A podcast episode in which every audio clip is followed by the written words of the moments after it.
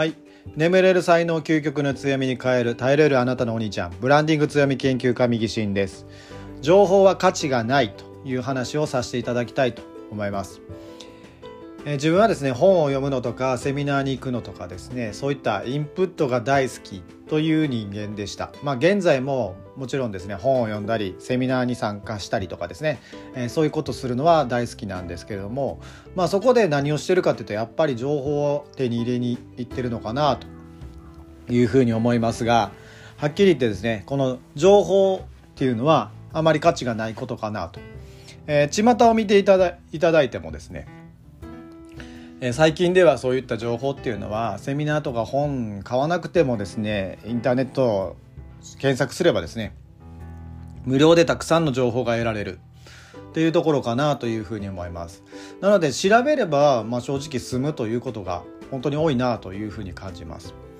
ですので情報自体にはですねもうあまり価値が最近ではなくなってきてるのかなと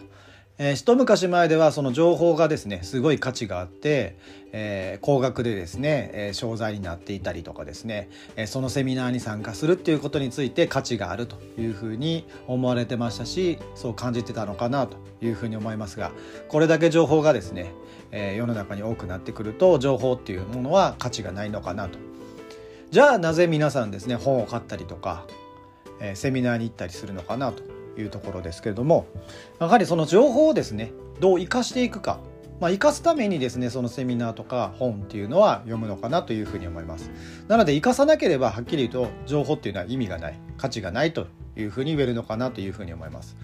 ですのでその情報をですねどういうふうにあなたのビジネスに生かしていくかそこを考える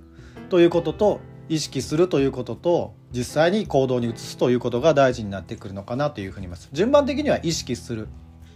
考える行動するというようなことかなというふうには思いますけれども、えー、そういった形でですね得た情報をですねどういうふうに、えー、活用していくかそこをですねしっかり考えていく必要があるのかなと。なので情報をインプットしてるだけでははっきり言ってまあ、意味がない。時間の無駄と。いうことになってしまうのかなというふうに思います。で知っていることとですね分かっていることっていうのは違うというふうにも言われるのかなというふうに思いますんで本を読んだだけではですね知ってるだけになってしまうのでそれが理解できているのか分かっているのかっていうことをですね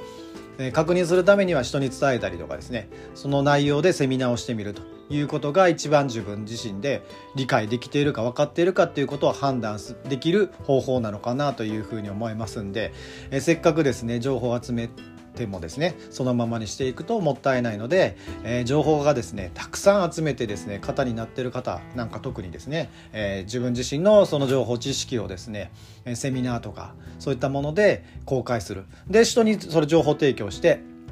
えー、喜んでもらえるというふうにする、えー、やっていくっていうことも、えー、その自分自身の、え知識理解の、え判断にもなってくるのかなというふうに思いますし、え情報を価値あるものにしていけてるということなのかなというふうに思います。なので、まあ、そういった形でですね、え情報だけ、え集めてやっていくっていうことをせずにですね実際にアウトプット行動に移していくっていうことが大事になってくるかなというふうに思います。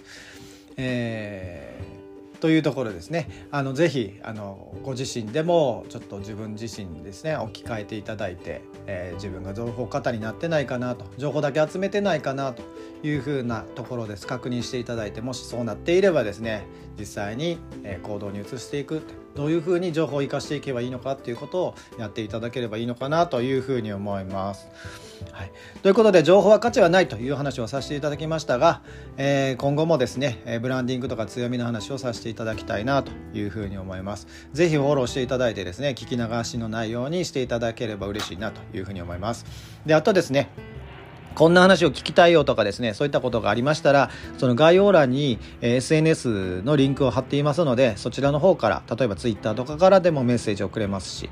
あの LINE とかですね、そういったところもありますので、え、連絡いただければ、あのー、そのテーマについてですね、また今後もお話ししていきたいなというふうに思いますんで、是非活用していただければなというふうに思います。で、あとメッセージいただけるとやっぱり嬉しいなというところもありますんで、是非そうしていただけるとありがたいです。ということで、本日は、えー、以上になります。ありがとうございました。